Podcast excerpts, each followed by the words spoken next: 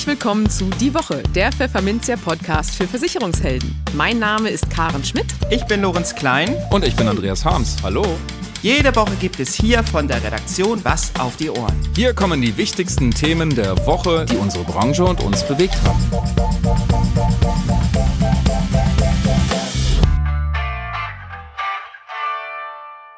Moin aus Hamburg und herzlich willkommen zu Folge 111 unseres Podcasts. Heute ist Freitag, der 4. November 2022. Und diese Themen haben wir heute für Sie. Wir sprachen mit Morgen und Morgen Analyst Andreas Ludwig darüber, warum das Ratinghaus eine neue Leistungsfrage in seine Analysen zur BU-Versicherung aufgenommen hat und welche erhofften Folgen das bringen soll.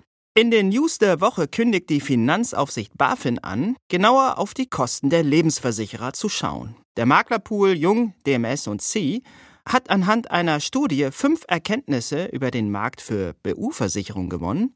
BaFin-Aufseher Frank Rund ruft die Versicherer dazu auf, ihr Geschäft sturmfest zu machen. Und Marder beißen zwar seltener in Autos, hinterlassen dafür aber teurere Schäden. Und für unser Schwerpunktthema für den Monat November, Mobilität, bringt uns Alexander Held vom Direktversicherer Verti auf den neuesten Stand in Sachen Kfz-Versicherungsmarkt und wie sich wohl die Prämien entwickeln werden. Im Gespräch. Viele Menschen stellen einen Antrag auf eine BU-Rente und melden sich im weiteren Verlauf der Leistungsbeantragung dann nicht mehr. Das liegt nach Meinung von Experten daran, dass sie mit dem Prozedere schlicht überfordert sind. Eine unabhängige Leistungsberatung durch entsprechende Dienstleister könnte hier helfen. Und die ersten Versicherer bieten an, eine solche Beratung zu bezahlen. Das Angebot ist aber noch ausbaufähig, findet Andreas Ludwig, Bereichsleiter Rating und Analyse bei Morgen und Morgen. Grund genug für das Ratinghaus, eine entsprechende Leistungsfrage in seine Analysesystematik mit aufzunehmen. Wann es hier zur Top-Bewertung kommt und welche Folgen sich Morgen und Morgen mittelfristig davon erhofft, hören Sie jetzt. Hallo, Herr Ludwig, und herzlich willkommen bei uns im Podcast. Hallo, ich freue mich, dass ich hier sein darf. Wir sprechen heute über das Thema Berufsunfähigkeitsversicherung. Und da haben Sie Ihre Analysen zu diesen, äh, zu den BU-Policen vor kurzem um eine Leistungsfrage ergänzt, nämlich um diese, übernimmt der Versicherer Kosten für eine unabhängige Leistungsberatung? Und mich würde jetzt interessieren, warum Sie diesen Punkt denn so wichtig finden, dass Sie ihn jetzt auch in das Rating mit aufgenommen haben. Wir haben tatsächlich eine Leistungsfrage dazu in unsere Analysen reingepackt und die haben wir aber noch nicht als Ratingfrage tatsächlich gemacht, sondern einfach nur, weil wir das ein sehr spannendes Thema fanden, dass es tatsächlich Versicherer gibt, die hier den äh, Versicherungsnehmer nochmal unterstützen in der Überprüfung der Leistungsentscheidung.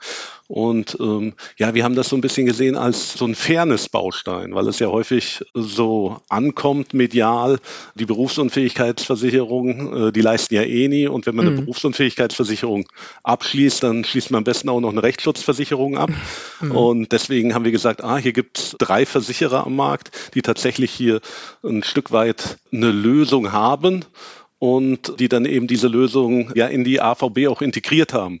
Und das ist insbesondere vor dem Hintergrund, dass wir sehen, der häufigste Grund für eine Ablehnung der äh, Leistungsbeantragung ist, dass der Versicherer keine Rückmeldung hat. Mhm. Ja, und wenn der Versicherer keine äh, Rückmeldung bekommt, dann kann das ja äh, viele Ursachen haben. Und eine Sache, Ursache, die es natürlich dann haben kann, der Versicherungsnehmer ein Stück weit überfordert ist. Und wir sehen ja auch ein ganz, ganz großer Punkt ist, dass psychische Probleme zu einem Leistungsfall führen. Und da sehen wir so ein bisschen, ohne das jetzt wirklich verifiziert zu haben, aber da könnte es einen Zusammenhang geben, dass mhm. Leute eben, die einen Leistungsantrag stellen, die vielleicht einen Burnout haben, dann damit überfordert sind. Und hier hätte man tatsächlich dann in der Berufsunfähigkeitsversicherung, also in den Bedingungen der Berufsunfähigkeitsversicherung einen Punkt geschaffen, um diese Leute mitzunehmen, die Leute nicht im Regen stehen zu lassen, nicht alleine zu lassen, dass mhm. sie eben hier auch die Möglichkeit haben, äh, haben eine faire äh, Leistungsregulierung zu bekommen und nicht vielleicht, wenn es krankheitsimmanent ist, sich nicht darum kümmern zu können, dann tatsächlich eben die, ja, die Probleme haben, mal lieber den Kopf in den Sand stecken und nichts mehr tun. Mhm.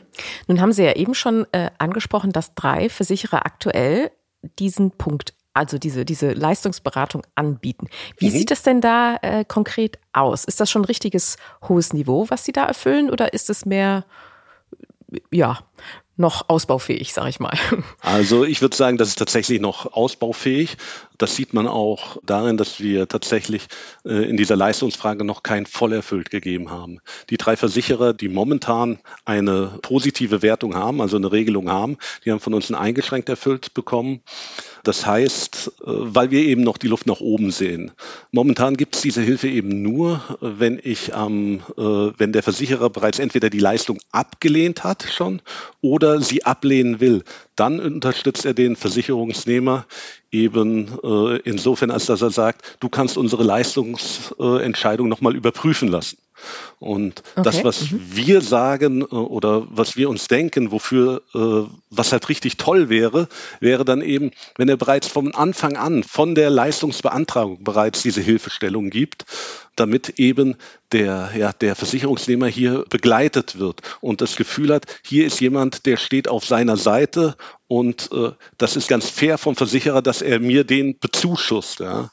Und ähm, da würden wir uns eben wünschen, dass das irgendwann ein Versicherer halt auch hat, dass er sagt, okay, wir begleiten ähm, äh, von Anfang an oder lassen den Versicherungsnehmer von Anfang an begleiten und äh, wir machen das in einer äh, angemessenen Leistungshöhe. Also wir äh, zahlen dafür nicht nur 3,50 Euro, sondern machen das in einer angemessenen Leistungshöhe. Und dann vielleicht auch, worüber man sich für einen, eine Top-Bewertung auch noch ähm, ja, Gedanken machen muss.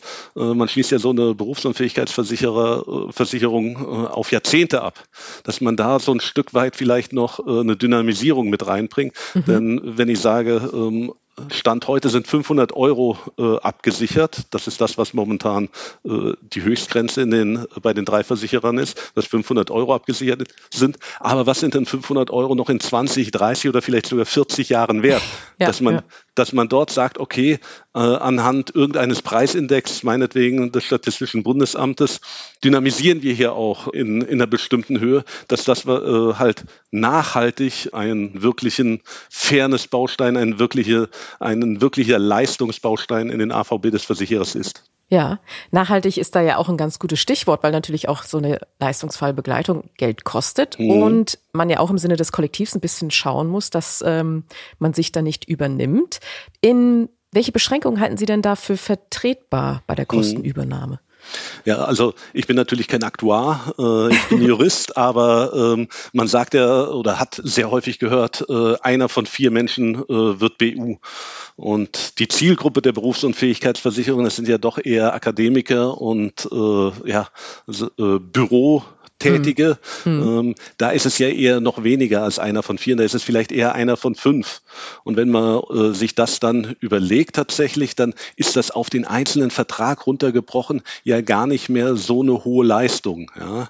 Aber was man da natürlich dann ähm, äh, für Einschränkungen haben kann, was wir sagen, wo es überhaupt nicht ähm, stören würde und wo wir uns tatsächlich auch schon unterhalten haben mit, ja, mit Dienstleistern, die eben den Versicherungsnehmer begleiten, ist, dass man es beschränkt meinetwegen, dass man sagt, in der gesamten Vertragslaufzeit kannst du einmal diese Leistung abrufen.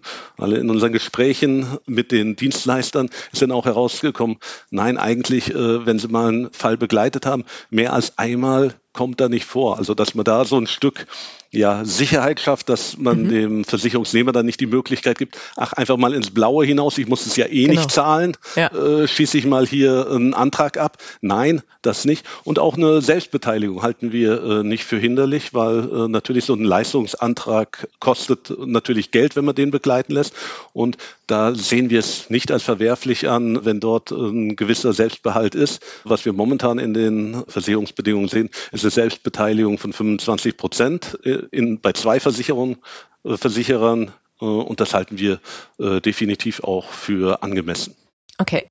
Nun ist es ja ähm, oft so, dass wenn man eine Rating-Systematik oder ich sag mal eine Analysesystematik, weil Sie ja gesagt haben, es ist noch keine Rating-Frage, mhm. dass wenn man die aufnimmt, dass sich dann eben auch andere Versicherer dran orientieren mhm. und eben entsprechend diese Punkte auch gerne mal mit einbauen, weil sie natürlich in der Analyse dann auch gerne weit vorne sein wollen. Erhoffen mhm. Sie sich so etwas für, diesen, für den Berufs- und Fähigkeitsversicherungsmarkt?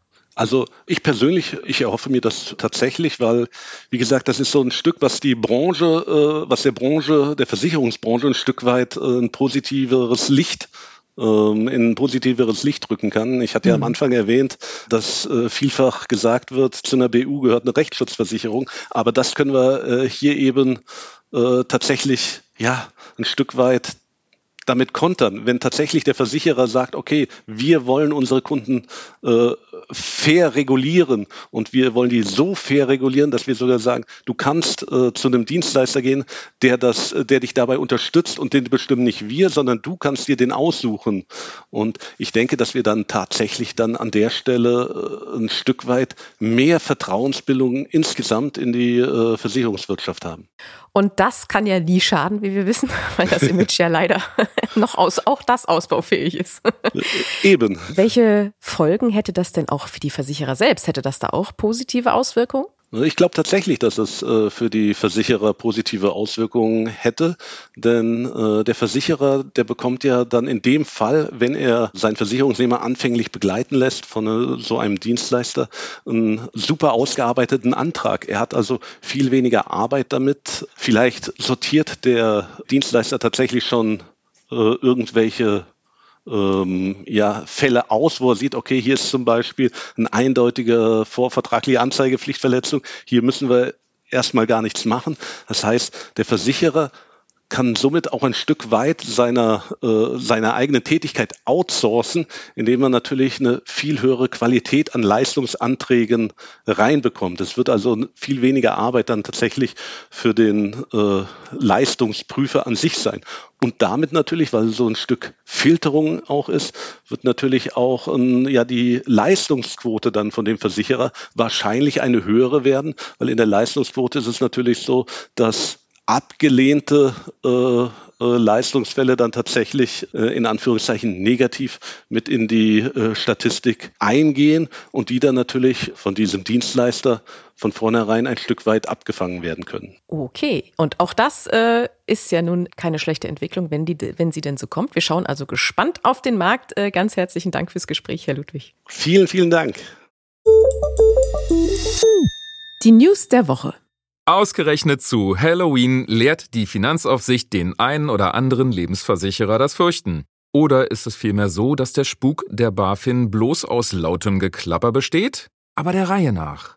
Am Abend des 31. Oktober hat die Finanzaufsicht einen Merkblattentwurf veröffentlicht, in dem sie androht, all jene Lebensversicherer näher zu überprüfen, die, Achtung, durch hohe Aufwendungen für Versicherungsvermittler und insbesondere Zahlung hoher Abschlussprovisionen auffallen.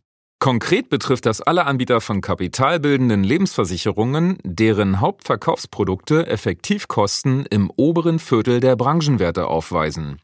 Unternehmen, die gewissermaßen zu den Top 25 Prozent teuersten gehören, dürften also künftig häufiger Besuch von der BaFin erhalten. Zudem verlangt die Behörde, dass die Produkte zur Altersvorsorge einen angemessenen Kundennutzen aufweisen müssen. Dieser sei erst dann erfüllt, wenn die Produkte eine Rendite oberhalb der langfristigen Inflationserwartung erzielten.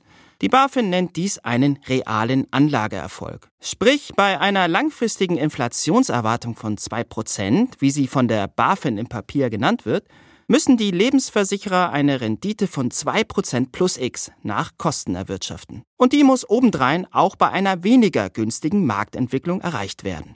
Da die Unternehmen die Kosten im Rahmen ihrer Produktherstellung, anders als die Inflation, selbst beeinflussen können, käme den Kosten aufsichtsrechtlich eine besondere Bedeutung zu, betont die BaFin im Papier. Im Klartext, wenn die Inflation die realen Ersparnisse der Kunden massiv anknabbert, müssen die Lebensversicherer ihren Kunden eben auf der Kostenseite entgegenkommen, so die Botschaft der Aufseher. Der Branche sowie allen anderen Interessierten wird nun Zeit bis zum 15. Januar 2023 eingeräumt, um zum Papier Stellung zu beziehen. Und erste Reaktionen liegen auch schon vor. Beim Vermittlerverband Votum kommentiert man die BaFin-Pläne mit einem lachenden und einem weinenden Auge. Immerhin herrsche für Versicherer und Vermittler nun Klarheit, dass die BaFin, entgegen ihrer ursprünglichen Ankündigung, keine Obergrenzen bei der Vermittlervergütung vorgebe, so die Reaktion des Verbandes. Die von den Aufsehern selbst initiierte Debatte um einen Provisionsrichtwert sei damit vom Tisch, freut sich Votum-Vorstand Martin Klein. In ihrem Merkblatt habe die BaFin betont, dass sie bei der Preis-Leistungsbeurteilung von Produkten zukünftig noch stärker die Effektivkosten in den Mittelpunkt ihres risikobasierten Aufsichtsansatzes rücke. Dass sie dabei den Abschlusskosten weiterhin hohe Aufmerksamkeit schenken wird, war zu erwarten, so Martin Klein. Allerdings laufe die Aufsicht Gefahr, sich zu einseitig auf die Kostenseite von Produkten zu fokussieren. Selbst Studien der Europäischen Aufsichtsbehörde IOPA zeigen, dass komplexe Produkte mit höheren Kosten für den Kunden höhere Renditen erbringen können, gibt man beim Votum Verband zu bedenken. Michael Heinz, Präsident des Bundesverbands Deutscher Versicherungskaufleute BVK, kommentiert das Papier der Aufseher so. Wir begrüßen, dass die BaFin in ihrem Merkblatt keinen fixen Provisionsrichtwert vorgibt. Wir gehen davon aus, dass unsere Mitglieder die neue aufsichtsrechtliche Maßnahme nicht betrifft. Gruselstimmung scheint auf Seiten der Vermittlerverbände also nicht so wirklich aufzukommen. Wie viel Schreckpotenzial im BaFin-Merkblatt tatsächlich steckt, werden wir weiterhin aufmerksam beobachten. Der Maklerpool Jung DMS und C startet das Analyseformat Trendbarometer.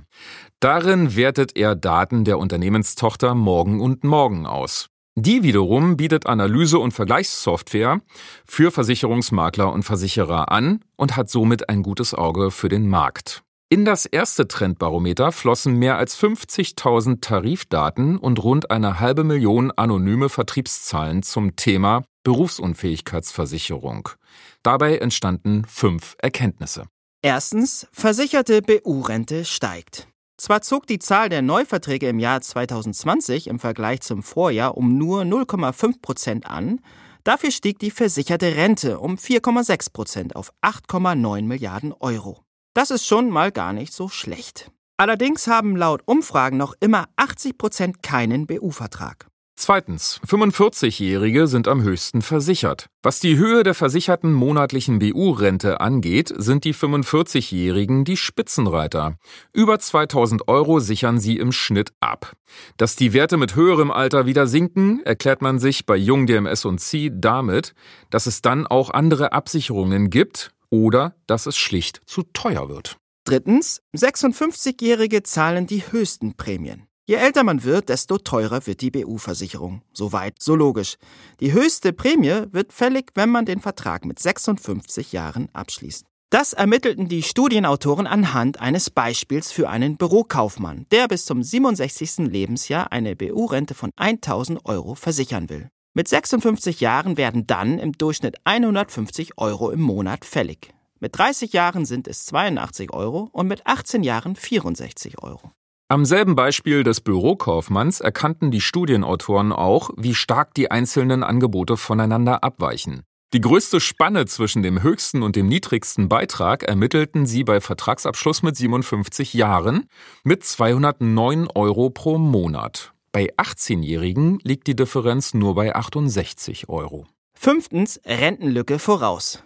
Hier arbeiteten die Studienautoren mit einigen Durchschnitten und Annahmen. Laut Branchenverband GDV sollten Arbeitende 70 bis 80 Prozent ihres Nettoeinkommens mit einer BU-Versicherung absichern. Ende 2021 betrug das monatliche Nettoeinkommen in Deutschland im Schnitt 2045 Euro. Das ergibt eine zu versichernde BU-Rente von 1431 bis 1636 Euro. Diese Höhe erreichen aber rund ein Drittel der Männer und noch mehr Frauen mit BU-Versicherung nicht. Daraus folgert Jung DMS und C, dass mehr als einem Drittel der Versicherten trotz vorhandenem Vertrag eine Rentenlücke droht. Was die Finanzaufsicht BaFin möchte oder auch nicht möchte, beschäftigt uns auch in dieser News. Exekutivdirektor Frank Grund hat die deutschen Versicherer am Mittwoch in Bonn auf ein schwieriges Jahr 2023 eingeschworen und die Branche dazu aufgerufen, ihr Geschäft sturmfest zu machen. Wir brauchen in den Unternehmen ausreichende Puffer bei Kapital und Liquidität, sagte Grund in seiner Eröffnungsrede auf der Jahreskonferenz der Versicherungsaufsicht 2022. Rund 500 Teilnehmer kamen im World Conference Center, dem ehemaligen Plenarsaal des Deutschen Bundestages, zusammen. Der Versicherungsbranche geht es derzeit noch gut, konstatierte Grund zunächst. Das Umfeld sei allerdings wahrlich nicht ermutigend, wie der BaFin-Exekutivdirektor mit Blick auf mannigfalte Herausforderungen wie Inflation, Zinswende, Geopolitik und Pandemie zu bedenken gab. So stehe für die Aufsicht fest, dass 2023 ein schwieriges Jahr für die Branche werde, wenngleich 2022 noch ganz ordentlich ausfallen dürfte, wie Grund weiter erklärte. Die Unternehmen müssen daher bereits jetzt umsichtig agieren, mahnte der BaFin-Repräsentant in seiner Rede. Am Beispiel der Schaden- und Unfallversicherer erläuterte Grund, dass die Gesellschaften aufgrund der steigenden Inflation ihre bestehenden Rückstellungen gegebenenfalls bereits in diesem Jahr erhöhen müssten. Aus Sicht der BaFin ist es nicht akzeptabel, lediglich darauf zu wetten, dass sich die hohen Inflationsraten normalisieren und in der Zwischenzeit bestehende Puffer in den Reserven restlos aufzubrauchen, wiederholte Grund seinen Standpunkt, den er bereits kürzlich im BaFin-Journal äußerte. Zudem müssten die Versicherer die Schadenentwicklung auch im Hinblick auf künftige Schadenerwartungen bei ihrer Tarifierung berücksichtigen, wie aus der Rede weiter hervorging. Die gestiegene Inflation werde daher im Jahr 2023 zwingend höhere Beiträge in der Schaden- und Unfallversicherung nach sich ziehen, so die Prognose Grunds. Und was sagt die Versicherungswirtschaft zur Sturmwarnung von Leuchtturmwärter Grund? Anja Käfer-Rohrbach vom Versicherungsverband GDV kommentierte die Rede so. Die deutschen Versicherer setzen sich intensiv mit dem Thema Inflation und deren Auswirkungen auf das Geschäftsmodell auseinander. In der Schaden- und Unfallversicherung werden bestehende Rückstellungen regelmäßig überprüft. Sowohl in der Wohngebäudeversicherung als auch in Gewerbe- und Industriepolicen gibt es Anpassungsfaktoren, so Käfer Rohrbach, durch die Versicherungssummen inflationsbedingt angepasst werden, auch zum Schutz der Versicherten, wie sie betont, um einer Unterversicherung vorzubeugen. So wurde etwa der entsprechende Anpassungsfaktor in der Wohngebäudeversicherung für 2023 im Vergleich zum Vorjahr um knapp 15 Prozent erhöht. Sie sind ja so süß, manchmal aber auch ein bisschen zu verbissen. Marder haben im vergangenen Jahr Schäden an Casco versicherten Autos in Höhe von 92 Millionen Euro zusammengeknabbert. Rekord. Das meldet der Gesamtverband der deutschen Versicherungswirtschaft, der GDV. Allerdings haben steigende Preise einen großen Teil dazu beigetragen, denn die Zahl der versicherten Beißschäden sank von rund 217.000 im Vorjahr auf nunmehr 208.000. Doch jeder Schaden schlug im Durchschnitt mit 7% mehr zu Buche als im Vorjahr, nämlich mit 450 Euro. Wobei auch die Zahl der Marderangriffe wieder steigen dürfte, vermutet man beim GDV. Der Rückgang der vergangenen zwei Jahre habe mit der Corona-Pandemie zu tun gehabt. Die kleinen Raubtiere reagieren aggressiv auf die Duftspuren ihrer Artgenossen und beißen deshalb vor allem Kabel von Autos durch, die häufig an wechselnden Orten bzw. in Revieren unterschiedlicher Marder parken. Das dürfte nun wieder häufiger der Fall sein, weil die Menschen wieder mehr mit dem Auto fahren. Das Schwerpunktthema. Es ist wieder November. Autofahrer können ihre Kfz-Versicherung wechseln und deren Anbieter berechnen Prämien neu und eröffnen die Jagd auf Kunden. Alexander Held leitet die Abteilung für Underwriting und Produkte bei dem Direktversicherer Verti, der sich unter anderem auf Kfz-Versicherungen spezialisiert hat. Er spricht jetzt mit mir über die Lage am Markt und die wohl kommenden Prämien. Hallo Herr Held, herzlich willkommen bei uns im Podcast. Ja, hallo. Herr Held, jetzt äh, wir, wir treten gerade bei den Autoversicherungen in die sogenannte heiße Phase. Ähm, wie kann man sich das vorstellen? Dreht da jemand den Zündschlüssel und los geht es? Ähm, ja, das machen eigentlich die Kunden von ganz alleine. Ich würde mal sagen, ich sage immer so scherzhaft, die, die äh, Kfz-Versicherer sind die Spargelbauern der Versicherungswirtschaft. ähm, weil im November immer alle, automatisch alle Kunden sozusagen anrufen und nach den Preisen fragen. Ist es schon losgegangen? Es ist auf alle Fälle schon losgegangen, ja. Noch nicht auf dem Niveau, wie wir es nachher in drei Wochen haben werden, aber es ist definitiv schon losgegangen, ja. Mhm. Wie stellt sich denn Verti, die Verti-Versicherung in dieser Saison auf? Was wir auf alle Fälle haben, äh, wir haben auf alle Fälle unsere Produkte angepasst und ähm, die dahingehend ergänzt, äh, dass wir natürlich gerade was Elektrofahrzeuge betrifft, äh, den Deckungsumfang weiter erhöht haben, um mhm. da auch den Anforderungen des Marktes äh, besser zu entsprechen. Ähm, Und ansonsten preislich ist das natürlich auf alle Fälle dieses Jahr eine große Herausforderung, äh, wie man sich positioniert, da äh, jeder, der vor kurzem in einer Kfz-Werkstatt war, der weiß, dass äh, die Preise in den Kfz-Werkstätten ähm, auch steigen und davon sind natürlich auch die Versicherer betroffen. Ähm, wir haben jetzt hier das Glück, dass wir relativ niedrige Kostenquoten haben, aber äh, ja, das ist natürlich schon ein nicht so einfaches Spiel, sozusagen den richtigen Preis da zu finden fürs nächste Jahr. Hatten Sie denn dieses Jahr schon Ihre Inspektion? Ja, ich hatte meine schon gehabt und habe mich auch wahnsinnig über die Preise gefreut. Tränen in den Augen, ja. Genau. Was haben Sie denn bei Verti beobachtet? Äh, wie stark sind denn die Preise angezogen? Ähm, also was wir sehen, ist, dass eigentlich viele Versicherer gerade in den äh, bei den Verlängerungsbriefen ja zum 31.12. auf alle Fälle die Preise erhöhen. Mhm. Ähm, äh, was wir auch beobachten, ist, dass noch nicht alle Versicherer diese Briefe rausgeschickt haben und ähm, dass es da, eine, sag ich mal, eine Verspätung gibt im Markt. Das heißt, dass Versicherer wahrscheinlich eher später diese Briefe rausschicken. Da ist es halt wichtig für die äh, ähm, Kunden zu wissen, dass sie natürlich auch kündigen können, ähm, obwohl der 30. November vorbei ist, ähm, wenn es eine, zu einer Preiserhöhung im Renewschreiben gekommen ist. Ähm, und ich gehe davon aus, dass äh, das in sehr, sehr vielen Verträgen dieses Jahr der Fall sein wird. Wie stark ging es denn hoch oder geht es denn hoch mit den Prämien? Also ich gehe auf alle Fälle davon aus, dass es zwischen 5 und 10 Prozent sein werden, was die Preise, was die Preise steigen, ja. Ähm, frühere äh, nenne ich jetzt mal Kampfrunden oder so, haben sich ja ausgezeichnet, eher durch so ein bisschen auch so eine Art Rabattschlachten oder so. Wird es da auch noch was geben in der Richtung oder ist das Thema echt vom Tisch? Ich kann natürlich jetzt nicht für alle knapp 100 Versicherer sprechen. Ähm, nee, das ist klar. Aber ähm, ich, ich glaube, dass in allen Häusern sehr vernünftige Vorstände unterwegs sind und ähm, alle Vorstände werden das Thema Inflation auf der auf beobachten und wissen, was das für die, sage ich mal, äh, Schadenkosten bedeutet. Ne? Ähm, man muss immer im Hinterkopf haben, von 100 Euro, die so ein Versicherer einnimmt in der Kfz-Versicherung, gibt er 70, 80 Euro für Reparaturkosten aus. Ähm, das heißt, ein Großteil der Kosten sind einfach, äh, oder ein Großteil der, der Prämieneinnahmen gehen sofort wieder an den Geschädigten raus, der einen Schaden gehabt hat. Ähm, insofern ist der Spielraum relativ klein. Äh, dann kommen wir mal wieder zurück zu Ihrem Haus. Sie sagten, ähm, dass Sie in Richtung äh, E-Autos den Versicherungsschutz erweitert haben. Ähm, was haben Sie denn da hinzugenommen? Also was bei E-Autos halt ganz wichtig ist, ist, dass es wirklich spezielle Deckungsbausteine für Batterien geben muss. Ähm, in den normalen Kfz-Verträgen sind halt, ähm, kommen die Batterien einfach zu schlecht weg. So eine Batterie kann auch mal 20.000 Euro kosten. Ähm, so ein Marderbiss ist bei manchen Versicherern halt bis 5.000 Euro versichert.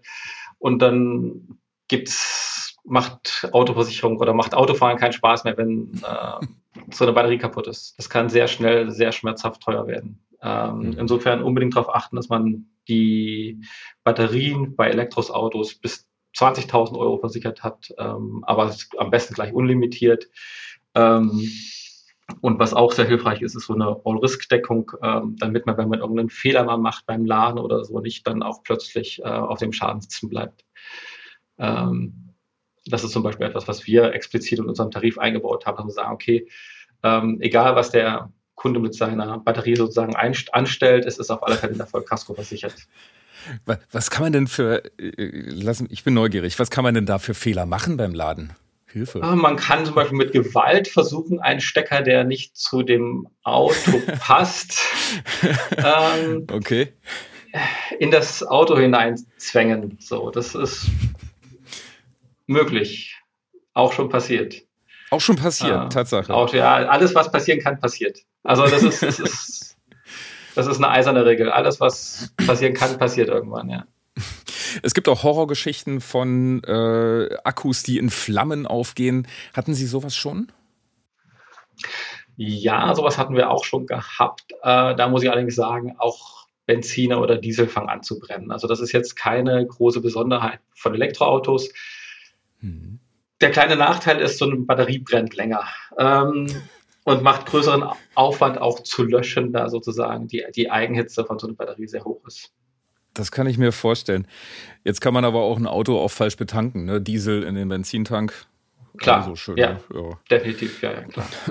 Äh, welchen Anteil haben denn E-Tarife bei Ihnen im Geschäft zurzeit? Also wir haben äh, bei uns zum Beispiel jetzt im Oktober ähm, 9% äh, Anteil Elektrofahrzeuge im, im Neugeschäft gehabt. Ähm, Im Bestand natürlich weniger, ähm, da Elektrofahrzeuge jetzt noch nicht so, äh, es nicht, nicht, noch nicht so lange gibt, aber im Neugeschäft machen es mittlerweile äh, ja, knapp 10% aus. Das ist schon zählbar, ne?